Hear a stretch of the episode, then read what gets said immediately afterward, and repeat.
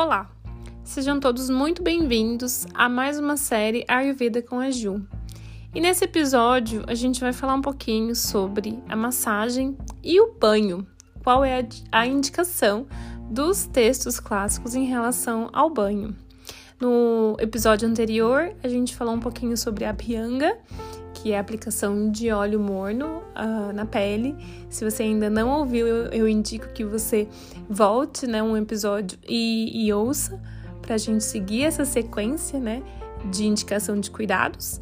E nesse aqui a gente vai falar então sobre o banho, o que é que está prescrito nos textos clássicos em relação a isso. Então, uma outra recomendação do Ashtanga Hridayam, que essa escritura que a gente está lendo, que tem mais de 1500 anos, é a aplicação de pós medicados na pele.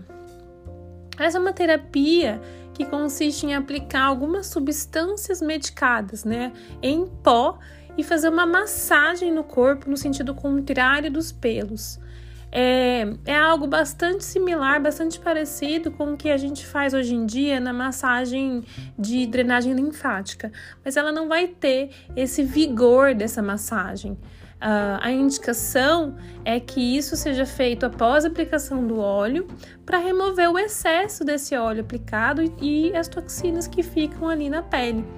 Lembrem-se de que suar é uma forma de é, limpar o corpo, de detoxificar também, né? Então a gente tem ali é, toxinas que são eliminadas por meio do suor. E a nossa pele, é, o maior órgão né, do nosso corpo, é responsável pela defesa dele, né? Então é muito importante que a gente também cuide bem da nossa pele. Então, o ideal é a gente uh, acordar cedo, né? Fazer aí o abhyanga, a aplicação do óleo morno. Uh, logo depois, com o óleo no corpo, a gente realiza uma prática de atividade física até transpirar para ajudar na eliminação dessas toxinas do corpo. E aí a gente aplica então os pós para drenar o excesso de óleo e suor. Com isso, inevitavelmente a nossa pele vai ficar mais bonita, mais macia, mais sedosa, com um viço natural, mais forte, resistente né, aos estímulos externos. Então a gente vai manter aí uma pele mais jovem, mais saudável por muito mais tempo. Essa terapia, essa prática é bastante feita em casos de agravamento de capa doxa, né? E principalmente quando a gente quer reduzir gordura uh, fazer aí a redução de tecido. Inclusive, ela é muito utilizada na Índia é, por pessoas que buscam perder peso. Né? Assim como a drenagem linfática. Uh, uma vez que todos esses procedimentos foram realizados, aí então a gente tem a hora do banho. Uh, de acordo com o Sutrastana, que é o capítulo, o, a sessão né, uh, que a gente está estudando do Ashtanga, capítulo 2, o banho, então, uh, é indicado para melhorar a digestão, ele melhora né, o, o, a parte digestiva, o desempenho sexual, a vitalidade, a força física e a nossa disposição. Além disso, ele também ajuda a tratar uma série de desequilíbrios. Então, ele elimina um pouco né, a coceira da pele, promove uma limpeza de impurezas no corpo, reduz o cansaço, né? O banho então revigora, a gente sabe bem disso, né? No final de um dia de trabalho, nada como tomar um banho para se sentir revigorado, né? Ele ajuda a remover excretas como suor, diminui o calor excessivo do corpo, né? Regula a, a temperatura e também a sede, regula a sede. É, e é usado inclusive para tratar alguns efeitos psicológicos e emocionais, como a tristeza e o desânimo. Claro que tudo depende também do tipo de banho, a água, né, a temperatura dessa água. A gente tem que lembrar que na época que os textos foram escritos, havia apenas utilização de água pura para esse processo.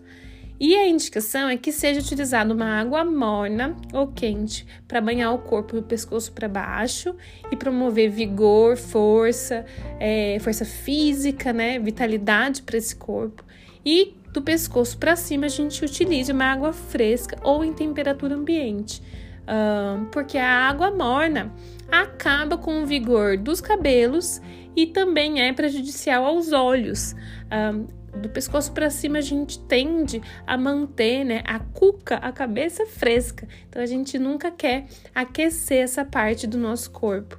E isso já era prescrito há muitos, há muitos tempos, né? Muitos e muitos anos atrás. Hoje a gente sabe que lavar os cabelos com água muito quente e é próprio corpo, a própria pele é, danifica, né? O cabelo e a pele, resseca. Então a gente tende a ter mais fraqueza no cabelo, na pele, uh, por causa da, da água e da temperatura.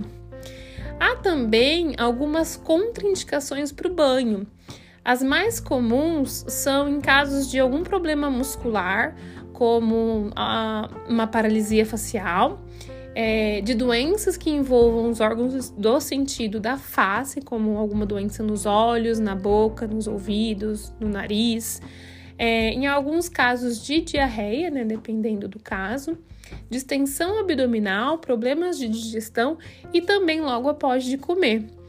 É, acredito que você já tenha ouvido né, dos seus avós que comer depois, uh, desculpa, tomar um banho, né, depois de comer não é legal, usar a piscina, né, depois de comer não é legal, vira o bucho, né, passa mal a pessoa. Então, é, a gente percebe que essa indicação já vinha aí há milhares de anos atrás.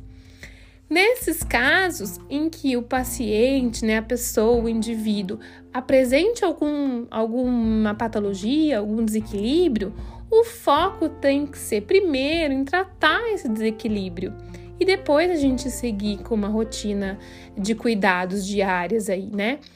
Com isso, percebemos que as práticas de rotina diária são sempre recomendadas para as pessoas que se encontram no estado de saúde natural, né, em equilíbrio. Então, se tem algum problema, a gente primeiro foca em resolver esse problema acima de tudo, para depois a gente pensar, né, em fazer qualquer aplicação de óleo no corpo, massagem, é, banho, né, e assim por diante.